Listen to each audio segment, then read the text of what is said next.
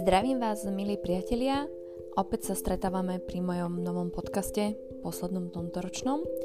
A stihla som si teraz pred sviatkami prečítať jednu knižku, o ktorej by som teda dneska rána rada rozprávala.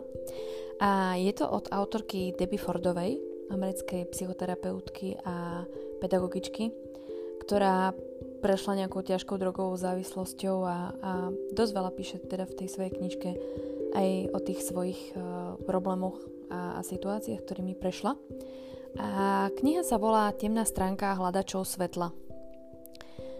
Tí, čo počúvate moje podcasty alebo teda sledujete moju prácu, tak viete, že mám uh, slabosť alebo teda orientáciu na psychoanalýzu a medzi mojich asi najobľúbenejších autorov patrí Jung. Takže som vysadená na archetypy a sny a to, čo sa nám dialo v detstve, aké vzorce si nosíme a samozrejme jedna z najobľúbenejších tém je vec našeho tieňu. To znamená toho, čo máme potlačené v našej psychike. Viem, že už som robila jeden podcast, kde som o tom tieni rozprávala, ale táto kniha ma celkom zaujala a mám pocit, že tam je zase mm, veľa takých myšlienok povedzme, že z inej strany, alebo je to tak možno, že inak podané a že sa oplatí aj o tejto knihe porozprávať. A ona tam hneď na začiatku píše o tom, že, že vždy, keď tie svoje pocity potláčame, a oni sa ako keby chcú do nás včleniť.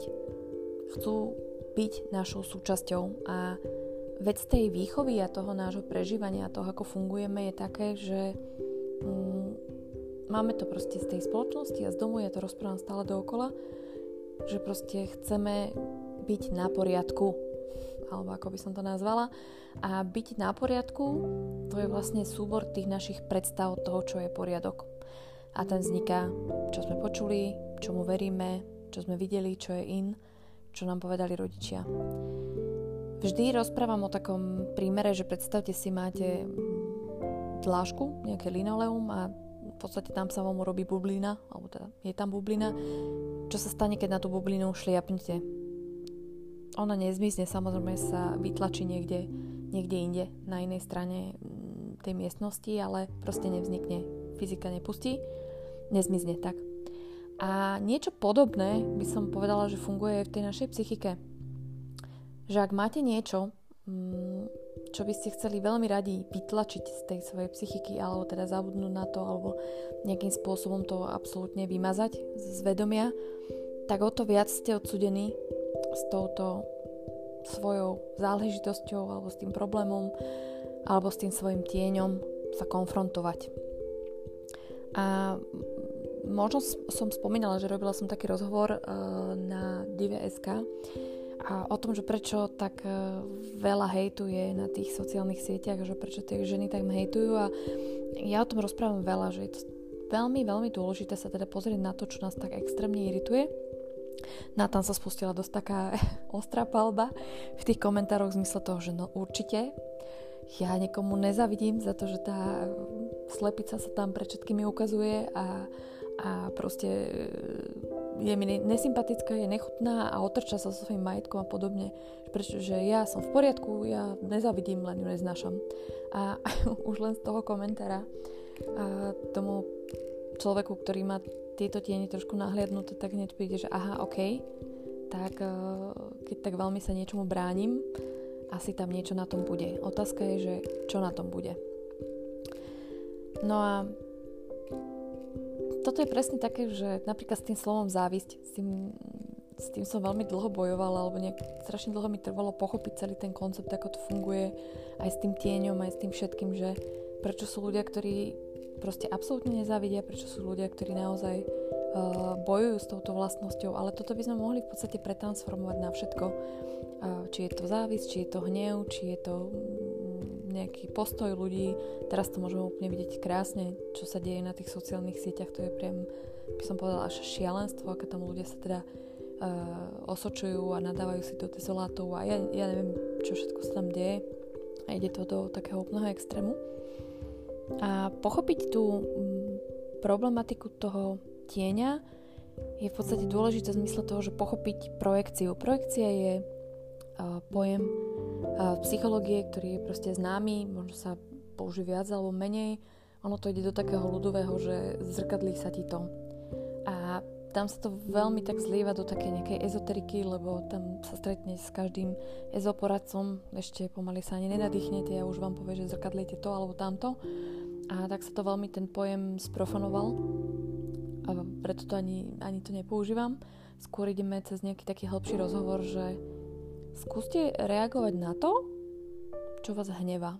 To znamená, ak ja uh, úplne nenávidím, keď, uh, keď sa tie baby tam pretrčajú a zmalované a proste uh, upozorňujú sa na seba, ja neviem čo všetko, tak uh, pozerám sa cez tú projekciu už dobre. Keď ma to tak rozčuluje, čo je tam, čo ma na tých ženách rozčuluje, čo sa tam deje, tak kladem si otázku, chcela by som ich na ich mieste a, a väčšinou tá obrana toho, tej psychiky je taká, no to určite, ja som v živote takto nechodila zmalovaná podobne.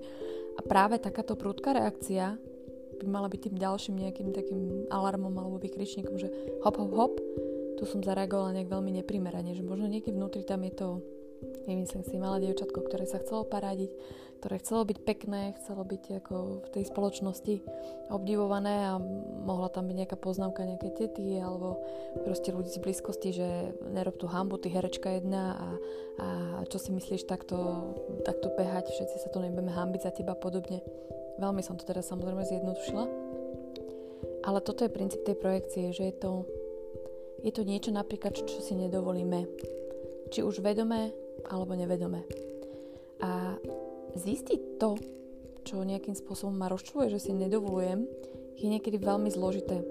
Lebo tam musíte prechádzať cez x tých svojich vrstiev, kde si vlastne pripustíte nejaké to svoje zlyhanie, že aha, ok, tak možno, že je to moja chyba, alebo teda možno fakt jej to závidím, že ona sa tam vie chodiť pretrčať, alebo možno závidím tým politikom, že majú tú odvahu a proste ide tam riadiť štát a niečo podobné. Takže toto je niečo, čo, voči čomu zvykneme byť veľmi slepí. A toto je veľmi dôležité si uvedomiť, že kvôli tomuto majú psychoterapeuti takú, takú veľmi ťažkú cestu k tomu, aby sa tými terapeutmi stali a prečo sú to výcviky, ktoré trvajú dlhé, dlhé roky. Je to kvôli tomu, aby čo najviac pracovali sami na sebe a aby spoznali čo najviac tých hlbokých vrstiev a tých svojich závistí alebo teda mm, neprianí alebo tých náhľadov, ktoré majú pre seba ako keby neviditeľné. Pretože to riziko toho, že vy ako terapeut budete takéto slepé miesto prenášať na svojich klientov je veľmi vysoké. Takže to je, to je len tak pre zaujímavosť jedna z vecí, že prečo tak dlho, dlho sa študuje, aby sa skutočne odstránilo čo najviac týchto slepých miest a aby ten človek vám naozaj potom dokázal dať dobrú službu. Takže som hovorila o tej projekcii takej tej ako keby skrytej, to znamená, že nevidíme, že takéto niečo závidíme alebo niečo máme podobné.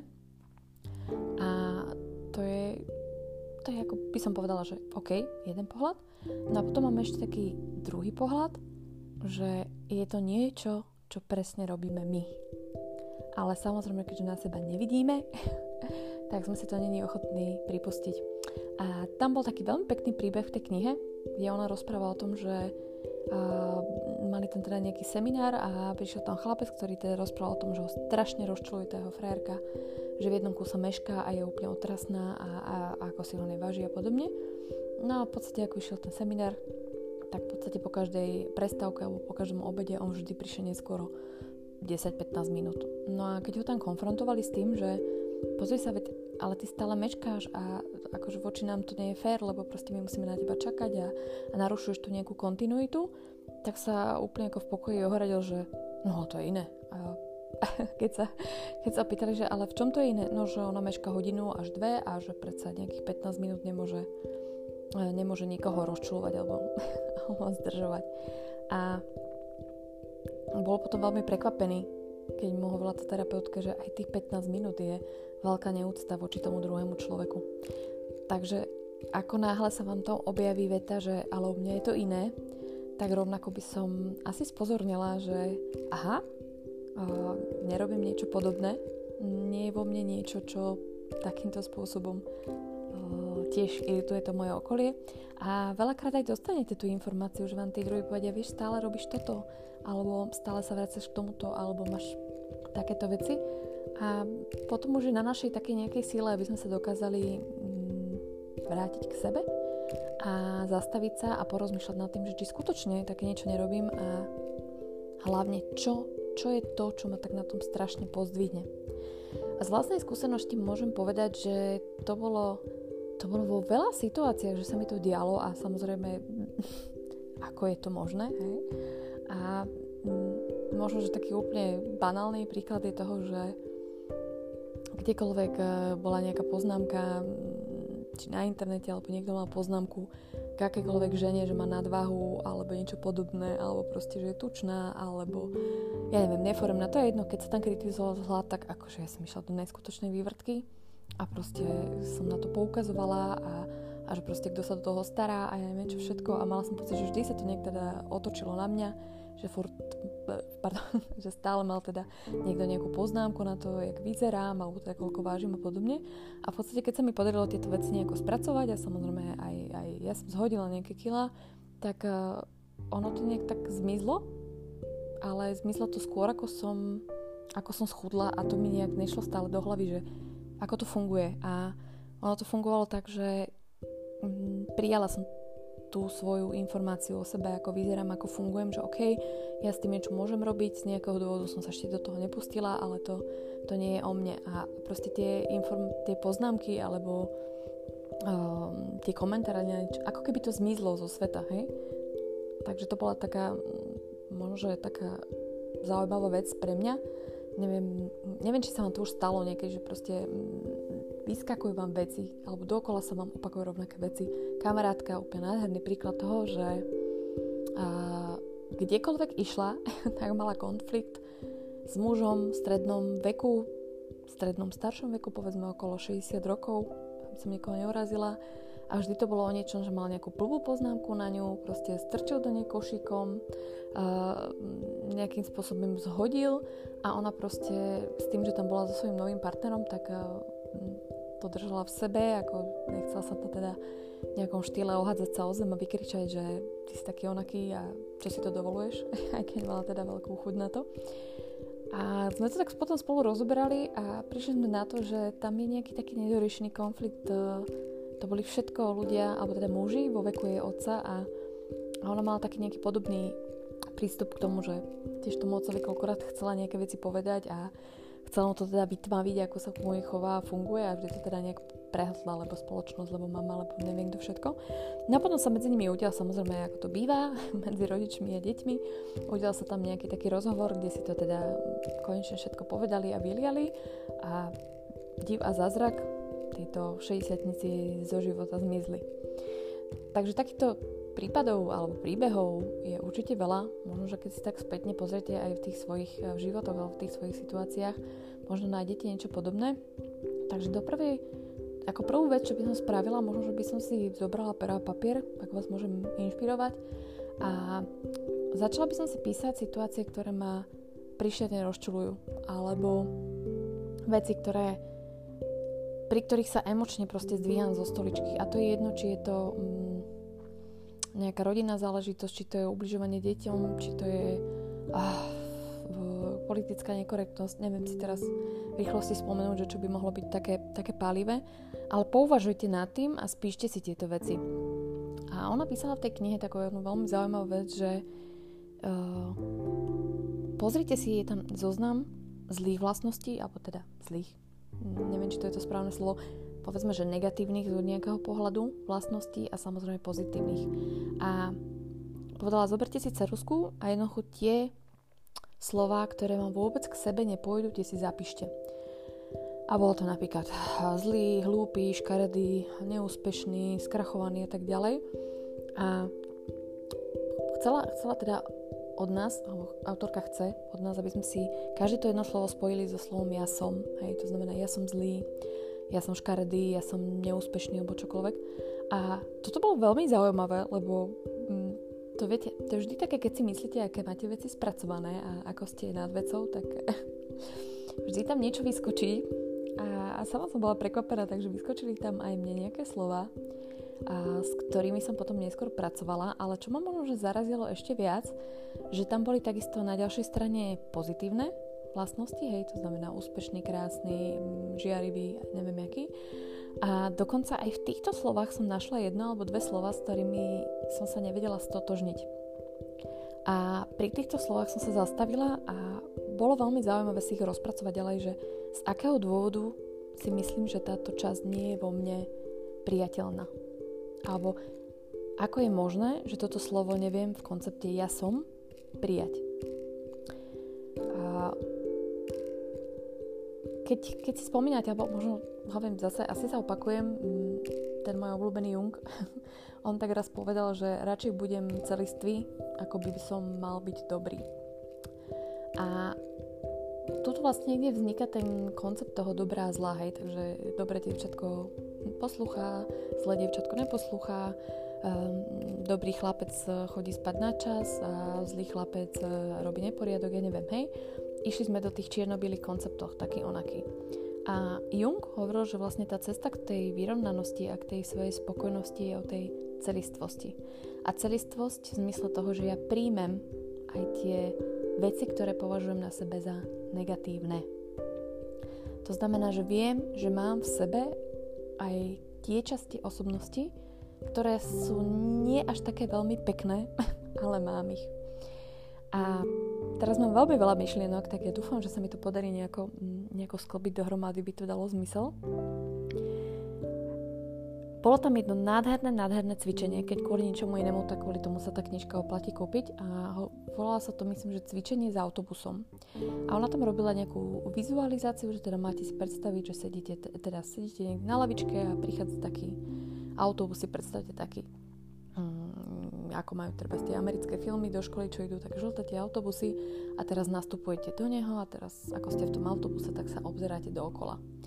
A vidíte tam proste x rôznych ľudí. Sú tam ženy, muži, mladí, starí, zdraví, chorí, postihnutí, psi, mm, černoši, beloši, od vymyslu sveta. Proste sú tam celý ten autobus je plný osobností.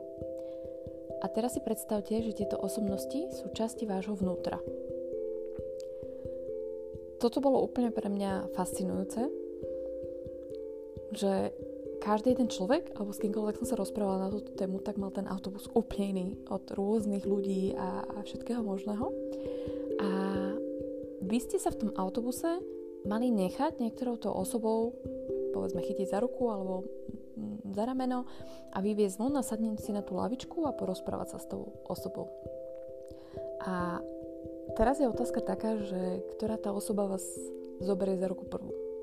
No a čo bolo úplne čarovné a čo sa mi neskutočne páčilo a určite budem používať, bolo tzv. pomenovanie tej svojej časti osobnosti. A boli tam také niečo, že uh, úzkostná Uršula, zlostná Zuzka, mm, hnevlivá Heňa, arogantná Anna, uh, rasistická um, Roberta. A potom tú osobu, ktorú ste si zobrali na tú lavičku, tak ste sa mali s ňou porozprávať. A bolo to takom nejakom zmysle, že uh, prečo túto osobu neviem vystať v svojom živote, alebo prečo túto časť svojej osobnosti nechcem do toho svojho života prijať. A ona tam, myslím, rozprávala nejakú, mm, nejakú historku o tom, že um, už to presne nepamätám, táto osobnosť bola pre ňu staromódna, bola nudná a nezaujímavá a proste len ju brzdila, tak by ju čo najradšej z toho života vyhodila. Ale čo bolo na tom liečivé? Alebo čo je to dôležité, o čom vám chcem rozprávať, je tá druhá časť toho rozhovoru. Dobre, OK, akceptujeme to, že je tu nejaká nie pekná časť tej osobnosti, alebo tá osobnosť, ktorá sa mi nepáči, povedzme nejaká nudná Norika, neviem. A my ju vidíme ako nudnú osobu, ako niekoho, kto nám nejakým spôsobom v živote škodí a oberá nás o priateľstva a je proste hrozná. Tam ale prišla ďalšia otázka, ktorý sa opýtala, a v čom si v mojom živote užitočná? Alebo aké poklady mi prinášať do života? A tam je tam, myslím, že nudná Norika, alebo čo odpísala, že odpovedala v zmysle, že vieš, že chránim ťa, keď ide do nejakej extrémnej situácii, tak ja som tá, ktorá ti položí otázku, daj si na seba pozor, um, neskoč tam, môže sa ti niečo stať, uh, nesadí si na volant, kde, za volant, keď si ho pýta, alebo čokoľvek.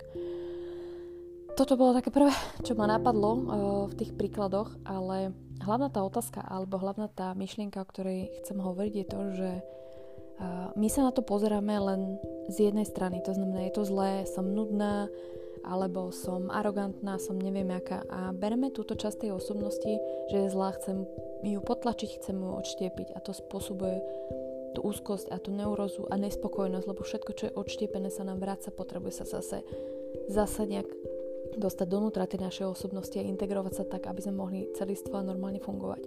Ale m, mám pocit, že úplne sme opomenuli tú druhú časť toho, že každá tá pre nás negatívna vlastnosť alebo každá tá negatívna časť osobnosti, keď to tak pomenujeme, má pre nás nejaký skrytý poklad.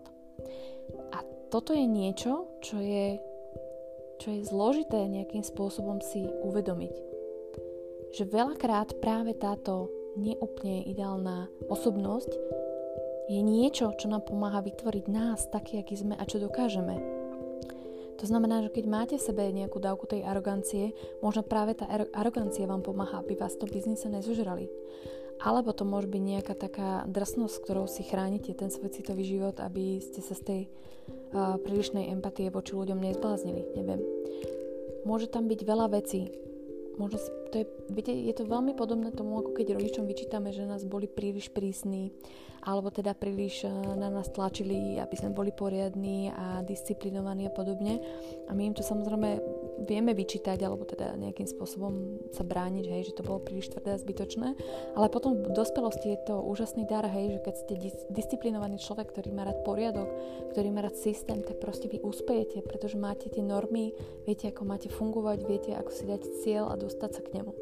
Takže vlastne v tom zlom alebo tom negatívnom nachádzate obrovský poklad. A celá tá kniha je v podstate uh, o tom, aby sme pochopili tie poklady toho, toho nechceného, alebo poklady toho, toho, čo si myslíme, že je zlé. A tá, tá práca na sebe je, je taká vlastne dvojfázová. V tej prvej časti si povedať, že OK, čo považujem za nepriateľné, čo si myslím, že nikdy nemôžem byť. Tam máte najsilnejšiu informáciu, ak e, pri nejakom akomkoľvek slove alebo pri nejakej akékoľvek situácii vám vyklzne, že to by ja nikdy, alebo takáto nie som, alebo, alebo si to takto čítate slova a nedokážete ich ani vysloviť, tak uh, tam kopať, kopať, kopať. Že čo je tam také, čo nedokážem na sebe prijať, alebo čomu sa tam bránim a keď sa vám podarí týmto procesom prejsť, tak potom si povedať, že OK, že keď mám túto temnú časť, tak čo je na tom pozitívne? Aké poklady má táto temná časť? A v čom mi pomáha v tom, aby som bol lepší človek, aby som lepšie žil a aby som lepšie fungoval. Ešte jedna dôležitá vec, keď hovorím o tých projekciách, tak tam by som možno to ešte napojila s takou myšlienkou, že nie je to teda len o tom negatívnom, to som hovorila, že sú to aj, aj tie pozitívne projekcie a to je niečo také, že čo mám pocit, že nám hodne uniká a že to veľa ľudí nevidí. Že je veľmi zaujímavé sa pozrieť na osoby vo vašom živote, ktoré obdivujete. Alebo teda, či sú to osobnosti, či sú to celebrity, alebo proste a, niečím vaši blízky, ktorí majú dary, ktoré sa vám veľmi páčia, ktoré by ste chceli mať, že sú extrémne rozhľadení, empatickí, vnímaví, proste sú niečo pre vás extra. A tak ako funguje tá projekcia na tom, že to, čo nechceme vidieť eh, v tých negatívnych veciach, tak eh, takisto to funguje v tých pozitívnych. A tam to nie je ani o tom, že nechceme vidieť, ale skôr nemáme tú schopnosť vidieť tie svoje veci tie svoje poklady. A s tým sa veľakrát stretávam, že ak e, svojim klientom alebo teda priateľom a známym hovorím o tých ich pokladoch, ktoré majú. A, a je to skôr také zaujímavé, že oni mi rozprávajú, ale ten človek je taký úžasný a taký schopný a pracovitý a nadaný. A ja hovorím, že ale aj vy ste schopní a pracovitý, nadaný. Ja vidím, akí tí ľudia sú, pracujem s nimi, počujem, ako rozmýšľajú, ako fungujú. A je to pre nich úplne také ako keby zavreté. Že to proste, ale kde taký rozhľad nikdy nebudem mať alebo niečo podobné. A pritom sú to extrémne inteligentní ľudia. A toto je si myslím, že tiež nejaká taká vec, na ktorej by sa skutočne oplatilo veľa, veľa pracovať. A to z jedného dôvodu, že ak nájdete tie svoje vnútorné poklady, je vysoká pravdepodobnosť, že nájdete aj to svoje poslanie, kvôli čomu ste prišli na tento svet. A všetci sme prišli s niečím na tento svet. Nikto z nás neprišiel s tým, že bude to len tak postávať a nudiť sa. A každý z nás má niečo, čo ho baví, čo ho teší, čo ho naplňa. A čím si myslí, že prispieva do spoločnosti alebo niečo, čo robí naozaj v tom flow a v tej radosti. A toto veľmi veľa ľudí ako keby nemalo vôbec šancu obsiahnuť práve cez to, že nedokážu vidieť tie svoje, tie svoje dobré stránky. Či už to bolo, že ich niekto uh, utúpal v nejakej psychickej stránke, že im povedal, ty na to nemáš, či to boli, niekedy to bývajú priatelia, niekedy rodina, niekedy sa to proste stane, že, že si človek povie to živote, to sa proste nedá. A tam je podľa mňa hrozná škoda, že my ten život ako keby zabalíme. Pretože pracovať na sebe je niečo, čo, je, čo ide naozaj cez takú psychickú bolesť. Hrabať sa v tom, čo mi povedali, čo mi urobili, čo som si nechal urobiť, čo si nesiem, čo opakujem, čo vlastne ja sám sebe škodím. A viete, niekedy je to akože hrozne zložité a ťažké si priznať, že ja sám sebe sabotujem povedzme 20 rokov vzťahy, alebo ja som sebe sabotujem to, aby som sa dostal k lepšej práci alebo čokoľvek. A čo ma ešte veľmi tak mrzí je na tom, že mm, ľudia to otočia, že nemám na to peniaze a, a ja neviem čo a proste míňajú, neviem, či to je alkohol, či, to, či to oblečenie, akékoľvek, nejaké náhrady, ktorými chceme zatlačiť ten nejaký vnútorný hlas, ktorý sa tak veľmi bije o to, aby sa dostal von, teda aby aby nám ukázal tie naše vlastné poklady a ja to verím, že to máme, že to máme všetci, ale nie všetci máme tú schopnosť e, na to nahliadnúť a začať s tým pracovať. A to, to objavovanie vnútorných pokladov, hej, to kopanie tých, tých zlatých nagetov tej našej mysli alebo toho nášho poslania nás môže prísť, priviesť k niečomu, čo nás bude veľmi tešiť, čo nás bude naplňať, v čom budeme fungovať a existovať.